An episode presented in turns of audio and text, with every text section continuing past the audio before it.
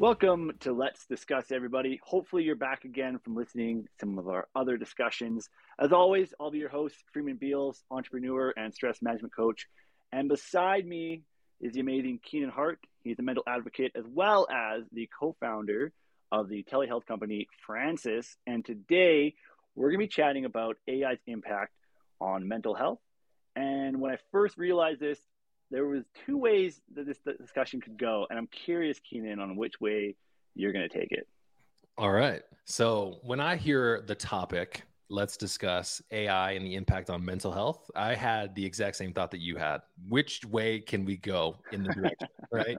And because you and I are you know people who really kind of talk about optimism talk about positivity i think it's important for us to start on that track to put the you know the train on the right tracks to get us started so you know over the last couple years i've been looking at just technology in general as having a huge impact on our mental health because i founded a telehealth company i think that technology has an opportunity to be a positive impact on our mental health but the question is how and as we've seen mm-hmm. over the last couple months, there have been incredible innovations when it comes to how healthcare systems, providers, and different organizations are utilizing AI. One of the things that I put out on social media a couple weeks ago, you might have seen it, was I envision AI playing a key role in being the responder to help in crisis situations. Coming from the mental health space, I recognize that we have a gigantic shortage of mental health providers and the ability to meet demand. One of those is meeting the demand instantaneously when somebody's in a crisis.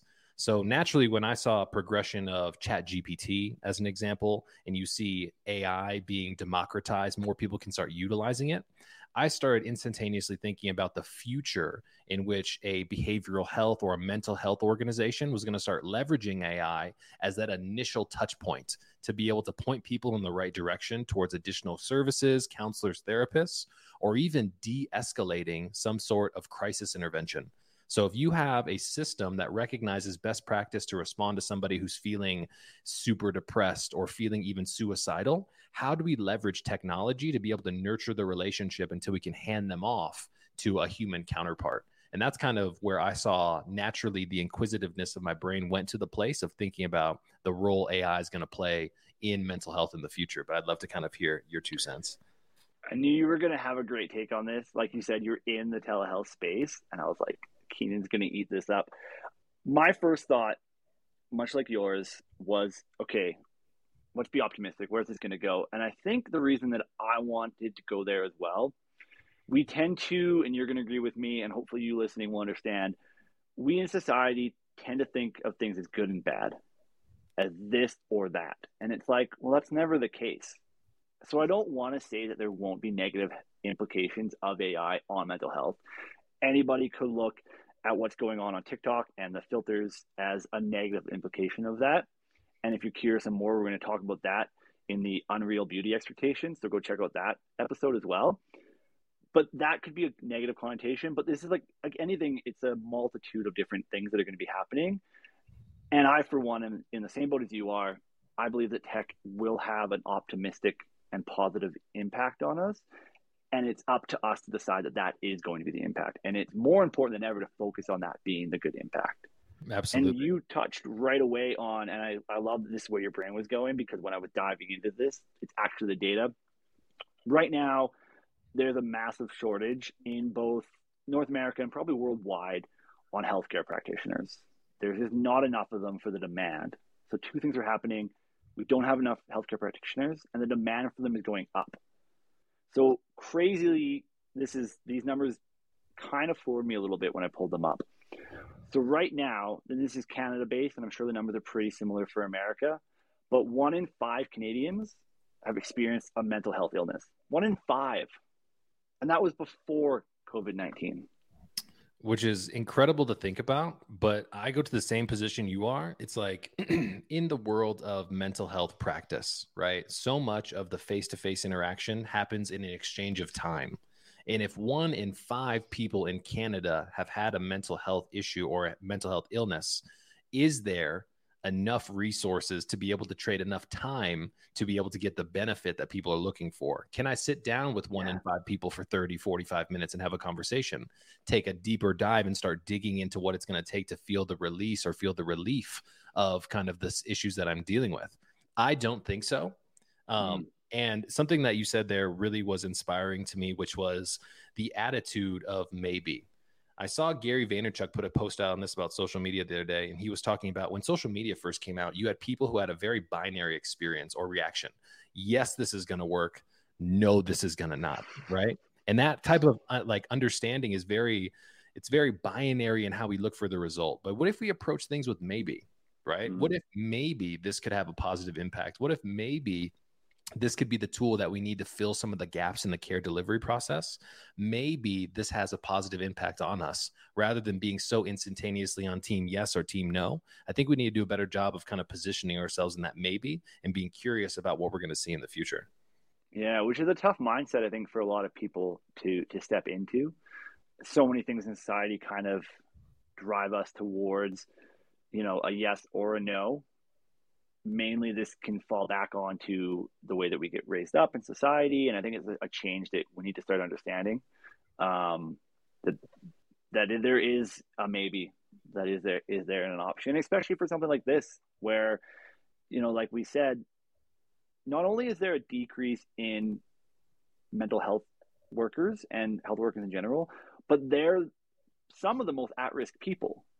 It's just a, horrible compounding effect and there doesn't seem to be an answer. And this this could be the answer that they need. And they're already doing you touched on this at the very beginning they're already finding ways to actually train ai with nlp which is the natural learning um, process not natural language process sorry to help it recognize speech patterns in mm-hmm. people to help diagnose things. Because i'm going to have to look at the number on this because i want to make sure i get it right. Um, the number of extreme cases of mental health illness that are misdiagnosed, and this is only for severe ones, but it's like I can't I don't have the number in front of me right now, but it's quite high, mm-hmm. and it's because of the fact that they're already overworked, so they're going to make mistakes because we're all human. So it's giving a buffer zone for that, which I think is really important, really powerful. And that's what I think the role of technology is, right? I mean, it is that buffer, it is that lubricant, if you will, that kind of allows for us to be more proficient. And when you say, mm. you know, the levels, I'm going to use the term burnout, right? When you have healthcare providers consistently trying to engage with people, help nurture a better mindset, help work through natural problems, we only have so much capability or so much water we can pour out of our own cup to fill other people's cups. And so if we think about technology being kind of the tool that can help us be a little bit more proficient that will limit some of those mistakes i think that that's incredibly important and that's something that we really seriously need to be able to evaluate because my question for you freeman is how do we hire our way out of this problem? Do you think that's possible? I don't think it is. I think with the way that society is changing to be very specialized as well you're going to get less people willing to do the general work because they're going to be more specialized and that is the space that ai can fill Mm-hmm. It can fill the general positions that aren't the specialized things and help, like you said, funnel people toward the right specialities that they may need to get the best help that they can. And that really is a more efficient system in a total society way. Absolutely. And you know, the other thing that I think about is, you know, something that kind of pushes us towards that yes no mentality is our own personal bias. And so, somebody who has grown up kind of in our unique space, right? We were born before technology became so prominent, and now it's become an integrated part of our daily life in so many different ways. My question for you is Would you feel comfortable talking to a tool that you knew was AI if it created value and how you could interact, kind of navigate through emotions and tough feelings? Is that something that you would try out? You know, that's a powerful question. I don't think I've, I am super positive on AI, but even then, I don't know how I would feel because obviously we'd have to let people know that it is an AI that they're speaking to. You can't hide that. That would be probably all kinds of bad ethicals going yeah. on there. And I guess I would because I'm an optimist. I'd be willing to give it a try and see what happened. Yeah, but I know that a lot of people wouldn't. Mm-hmm. And I wonder if they realize the impact that that could have on the people who are supplying that help, that might begin to change that perspective for them. To be like, oh, this isn't just because they find it easier, it's because it's removing a weight on the other end for somebody else. And maybe employing that empathy on it would would help people start to understand that it is a needed change. I agree. I think um, you know you have to have an internal champion, right? If you're going to push any type of initiative, let's talk about business, right? It's always best when you've got somebody who can own the process and communicate the value. And so I really think it's important for organizations that are in the mental and behavioral health space to start championing championing championing championing championing some go. of these um, types of initiatives because when it comes from a trusted resource we're much willing much more willing to accept its actual you know usefulness and its practicality and why it's necessary rather than you know one of the biggest problems that i see is a lot of healthcare solutions and tech solutions are developed in a vacuum You've got really mm. smart people who come up with a solution, then push it out into the marketplace, right? But often it doesn't get the adoption it's needed because it's coming from an outside perspective. And so I would love to see a big time mental behavioral health practitioner and or organization talk about why they're utilizing this tool why it's beneficial and help and why it helps them be more responsive to the needs of their community that's one i think one of the first big dominoes that we have to push down yeah, it, it really is. And I think people love to see validation of something, right? This goes back to how we can get people to understand that it's an important change, is mm-hmm. they have mm-hmm. to see it tested first, right? And interesting enough, I actually pulled up some data for this. So there's a company called uh, Youper, which is a, a, mental health app, I believe. Mm-hmm. Um, and they ran some tests and pulled some data. And just using it for two weeks of treatment, they prescribed Youper as the treatment there was a 24% decrease in anxiety and a 19% decrease in depression. Big numbers. And AI. Yeah, those are big numbers. Yeah. Those are wow. not insignificant. And so I'm curious if you guys at FRANSiS, if you've looked at any of the the data, so to speak, because I know you guys isn't quite quite AI, but it is telehealth. It right. is impacting that. And I'm curious on what the data kind of might look like from your guys' side.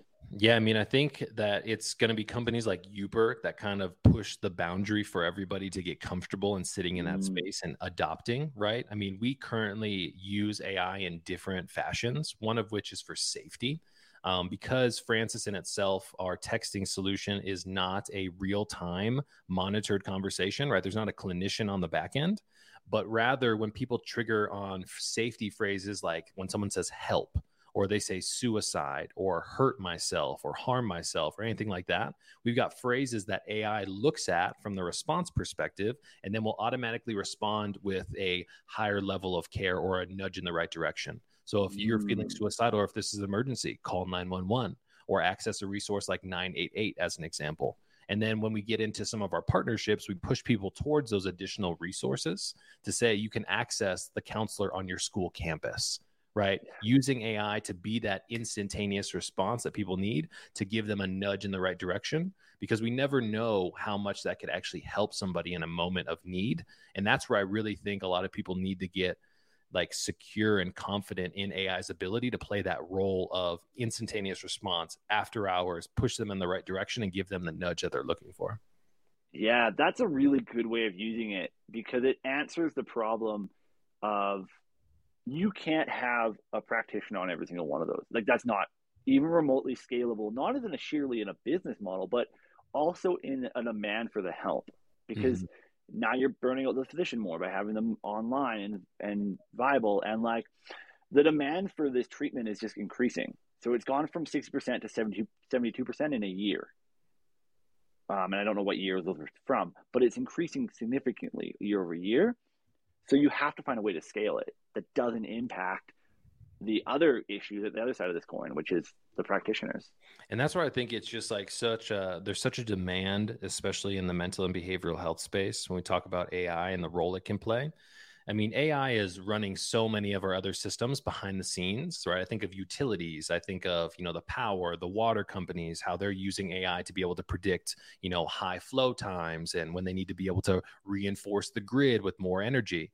Those tools are in the background working right now. We just need to figure out what is the applicable application for these tools to start impacting us on a human basis, mm-hmm. recognizing mm-hmm. that the marketplace we're working with is incredibly underserved so, what is the appropriate role this is going to play for us? And from my perspective, it's like the six man off the bench. You can run five starters on the basketball court all day, But unless you got a good six man and they understand their responsibility, you're not going to be as good unless you start integrating them into the game, you know? Yeah, you've got to use them. You've got to find those things and, and use them. Which I think, which is weirdly enough, actually leads me right into one of the bits that I wanted to kind of give people to take away from this conversation that we're having, which is that explore what's available, right? Like test things out, see what, see how it works, explore it, watch YouTube videos on it. Just start to gain more knowledge in your brain behind, you know, what it is that AI is doing, and if it, if that's something that works for you, great. You know, lean into it more. I think that's something that people can really start doing. I mean, that's a beautiful takeaway for me as well. It's like you have to have that sense of curiosity right? You're often very quick to judge by saying, yes, this works for me, or no, this is not. But when you come out with that sense of maybe and you try and spend some time and really try and stretch your brain to understand how this can impact your life, how this can impact your business, how this can impact your social circle, your family, the people who you care about on a larger scale, I think that's where we really have to kind of approach these things because they're so new. They're so innovative. We don't have enough data, like we've talked about today, to be able to tell what the true impact is. But we also need that human element to push it in the right direction, like we've talked about a couple times today. Yeah, definitely. This is a big topic for sure. And it's one thing that I want to make people very aware of as we finish here is that if you are feeling you need assistance with this, and I'm sure Keenan, you understand this as well, like talk to somebody, whoever it is, it could be a fr- friend, a family. There's a lot of interesting, you know, BetterHelp is one of them. You know, online therapists that you can chit chat with. But I just encourage you if you, even if you're curious about it, even if you have the f- most fleeting feeling that you want to talk to somebody about it, I highly encourage you to go do that. Go talk to somebody else about it um, because it really can make a big difference. Yeah, I completely agree, man. You know, those conversations, what we're really trying to talk about today is creating opportunities to support each other. You know what I mean? Like, I think in this world today, we think that we're so alone, although we're hyper connected by our devices. Many people don't look outside of their immediate circle or even look to their immediate circle for the support that they need. And, you know, there's so many people in your life who care about you. There's so many people who are, who want your best interest at heart and so when you're willing to reach out and just talk about this stuff, you know, it's just so important. That's a great way to get started. Yeah, definitely. Um, I encourage everybody, if you've enjoyed this conversation, check out the other ones on the channel. Go see what Keenan's doing with FRANSiS and on all his social channels. The messaging he's putting out is amazing. I'd love for you to see what I'm doing on my channels as well. And I would also add into that that reach out to one of us if you feel comfortable to. I guarantee that either one of us will open that message and respond to you um, and because it's very important to us. If there's something that you want to hear as well, us chat about on this, guys, there will be a question poll in the description of this episode. So go on there, or again, send us a message and say, "Hey, I'd love to hear you guys talk about this topic." As always, guys, thank you so much for tuning in, for listening, and we hope to catch you guys on the next one.